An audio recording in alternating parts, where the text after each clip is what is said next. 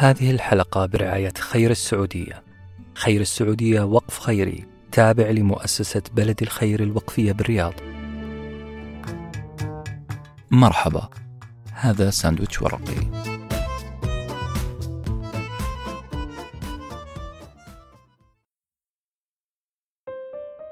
قام بإلقاء هذه الحلقة أحمد مساء الخير هل تعلم أن تفريش الأسنان لمدة دقيقة هي ممارسة سخيفة لا تقدم ولا تؤخر؟ نعم لا يهمك ما يقوله أطباء الأسنان فأنت ستضيع دقيقة من يومك بلا فائدة لا لك ولا للأسنان. قبل أن يغضب مني دكاترة الأسنان وكل منسوبي الطب والعالم أجمع راح ألحق وأكمل جملتي. نعم تفريش الأسنان لمدة دقيقة في اليوم لا يقدم ولا يؤخر. إنما الانتظام في تفريش الأسنان دقيقة كل يوم هو ما يصنع الفارق. انضباطك على عادة من العادات على المدى الطويل هو المهم. التزامك على فعل الشيء البسيط هو المعادلة السحرية لنجاح أي شيء في الحياة سواء كان مجال قيادي ريادي صحي أو اجتماعي. الانضباط هو إكسير النجاح. لكن السؤال المهم هل تقدر تقاوم رغبتك في الاستسلام للركون والتوقف عن رحلة النجاح؟ بعبارة أخرى هل تمتلك الأداة السحرية اللي اسمها self discipline أو الانضباط الذاتي؟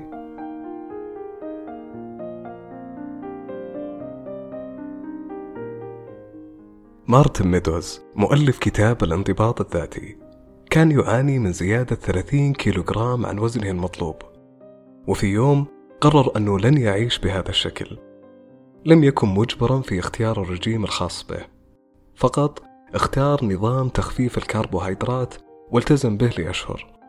التزم به حرفيا بما فيه يوم الغش. ذلك اليوم في نهاية الأسبوع واللي تأكل كل اللي نفسك فيه وبالكمية اللي تحبها. تخيلوا إيش اللي حصل. خلال هذه الأشهر خسر 30 كيلوغرام وبدون مجهود عنيف في مقاومة الأكل. لم يفعل مثل ما يفعله معظم الناس وهو تغيير الرجيم كل بعد فترة. إما بسبب الملل أو بسبب الياس. ويا ترى ما هو سر عدم تغييره لنوع الرجيم؟ ببساطة لأنه اكتشف خلال فقدانه الوزن أنه لا يهم نوع الرجيم. اللي يهم مدى التزامي بالرجيم. هل استطعت تطوير عادات جديدة مع هذا الرجيم؟ المهم ليس تغيير الرجيم بل تغيير انضباطي مع أي نظام أفعله. انضباط مارتن تحسن خطوة خطوة مع التزامه اليومي بالخطة.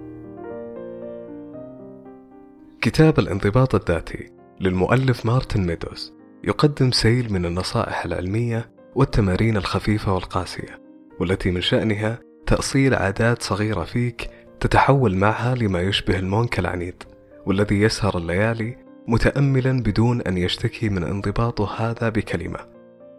لكنه يبدأ الكتاب بعبارة مهمة. لن تستطيع أن تبدأ في خطط عملية قبل أن تعدل من دستورك في الحياة. نظام تشغيل عقلك القناعات التي تجعلك تيأس وتصمد. يقول مارتن في أول فصل كثير هم المخلصون الذين يحاولون يوميا الوصول للقمة بكل عزيمة. إلا أن هذا الصمود وفي لحظة ينهار وكأنه جبل ثلجي عانى الأمرين من الاحتباس الحراري فذاب وانحدر لقاع الأرض. المشكلة التي سنركز عليها في حلقة اليوم هي نظام تفكيرنا ال mindset أو القناعات الشخصية. لا تخف عزيزي المستمع. عزيزتي المستمعة من كلمة قناعة. فهي لا تعدو كونها مجموعة أوامر وحوارات ذهنية تتعود على اكتسابها مع التمرين. تحتاج أن تقنع نفسك وأن تصل ليقين شخصي بأنك تريد فعلا أن تصل إلى ما تريد. أن تقتنع وتصل لمرحلة يقين. أن خطتك للوصول إلى ما تريد هي خطة عظيمة وتستحق الالتصاق بها لمدة طويلة.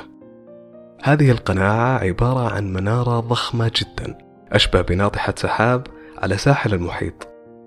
عندما ترمي نفسك وسط المحيط في قاربك الشخصي وتشعر فجأة بأنك تائه، عليك فقط أن تنظر للمنارة لتذكرك بأنك في رحلة إنجاز وأنك في منتصفها. تحتاج هذه القناعة الراسخة التي يقول عنها المؤلف بأنها عنصر أساسي. لولاها فلن أكمل حتى متر أو اثنين من الرحلة. وأقصد بالرحلة هي رحلة رجيمك تعلمك للغة اكتسابك للثقة دراستك الجامعية زواجك علاقتك بصديقك مشروعك الشخصي إلى آخره. بعبارة أخرى لا انضباط والتزام بلا قناعة بجدوى ما تفعل. العنصر الثاني لترميم خطة تشغيلك الفكرية والنفسية هو قناعة أخرى تسبق انضباطك. قناعة بأن الضيق والالتزام توأمان لا ينفصلان. نظرة سلبية جدا مو كذا؟ نعم أنت لا تحتاج الانضباط إذا كانت الأمور سلسة والحياة وردية. بالعربي لا معنى للانضباط في تناول الحلا بعد الأكل. بطريقة أخرى لا توجد حاجة لكلمة انضباط في حياتنا إن كنا نعمل شيء محبب للنفس. عندما يبدأ العالم كله وأولهم عقلك الجميل في الصراخ فيك خلاص يكفي. لازم تستسلم. فقط في هذه الحالة تحتاج أن تركز على الانضباط. لازم تبدأ رحلتك بهذه القناعة لأنها هي ما ستجعلك تنظر للعقبات والصعوبات نظرة مختلفة. قد تبتسم وأنت تتألم من شد عضلاتك أثناء التمرين. تبتسم طبعا لأنك متوقع الألم والشدة وقرصات المعدة وتوتر اللغة الأجنبية. كلها تعطي معنى لكلمة انضباط.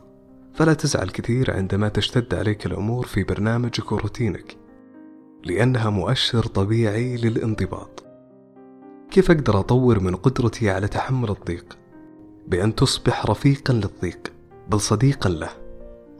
أنت عندما تبدأ في التعود على الشعور بالراحة في اللحظات الحرجة عندما توجد تلك الثواني التي تسترجع فيها نفسك وثقتك عند الأزمة والتعب هي اللحظة التي تستطيع أن تؤكد بأنك وصلت للانضباط. أنت كونت مضاد للتعب والقلق. كل ذلك سيمضي. عبارة رنانة سمعناها كثير. تعود للقرن الحادي عشر ميلادي من التراث الصوفي الإسلامي حيث طلب ملك ما من حكماء البلد أن يهدوا خاتما محفور عليه حكمة ترفع من روح المعنوية. فما كان منهم إلا أن يهدوا خاتم مكتوب عليه إن هذا الوقت أيضا سيمضي.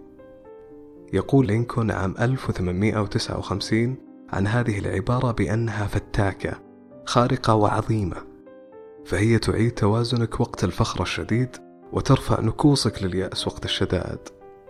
كما هي الأديان والشركات والدول لديها شعارات تلتف حولها وقت الشدائد. تحتاج أنت لتشكيل ترنيمات ترددها بينك وبين نفسك للعودة مجددا لقمة نشاطك والتزامك.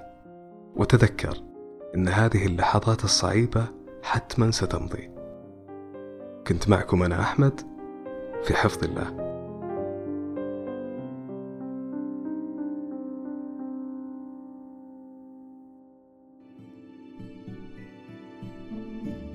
هذه الحلقة برعاية خير السعودية. خير السعودية وقف خيري تابع لمؤسسة بلد الخير الوقفية بالرياض. كنتم مع ساندويتش ورقي وجبة معرفية نتشارك لذتها.